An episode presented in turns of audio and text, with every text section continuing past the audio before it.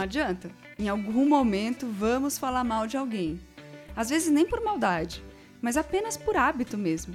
E é justamente isso que eu sugiro que a gente mude. Falar mal por falar, só para fazer um simples comentário, não agrega nada. Só mostra o quanto a pessoa maledicente ainda precisa evoluir e entender que não é apontando o problema do outro de forma pejorativa que algo vai se transformar. Claro que eu sei que alguns maus comportamentos interferem na coletividade, mas não é falando mal que eles vão deixar de existir. Que cada um mude a si primeiro, porque acredito que o exemplo e uma boa conversa com respeito sejam formas mais eficazes de provocar a mudança nos outros. Um beijo!